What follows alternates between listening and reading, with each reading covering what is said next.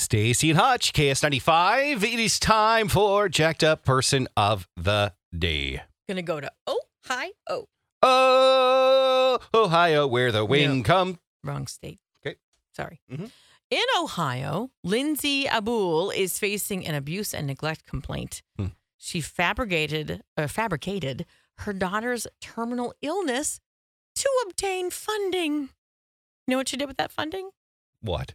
She did uh, some trips. She used it for housing and other fine expenses Ugh. for the last several years. This is awful. Okay, so this fundraiser that she set up for her daughter's so called illness is, of course, no longer active. Mhm. More than $4,000 was uh, refunded to donors now, but um, they did a forensic interview with the child and determined that there was no actual medical evidence to support the mom's claim that her daughter was physically ill.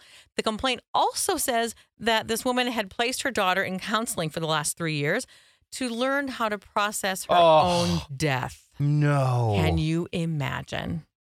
I can't believe that. Ah. Ugh. and she told the the uh, l- girl's counselor who was uh, going on maternity leave that the girl may not be alive when the counselor returned. Jeez. This woman is horrible. Horrible. The girl's been in a temporary custody now of um, the Stark County Department of Job and Family Services because her father is only allowed court ordered visitation supervised by the mother pursuant to their divorce. Oh. So that poor girl. Right. I hope she they put her in a better situation. Yeah, definitely. Uh, it- when, when are people going to learn to stop the GoFundMe scams? Oh, right. And by the way, was the family not that popular to only get $4,000? Mm, well, that's how much has been refunded. Oh. Maybe she spent the rest of it, so that's Yeah. probably all she has in her account. at Oh, the point. God.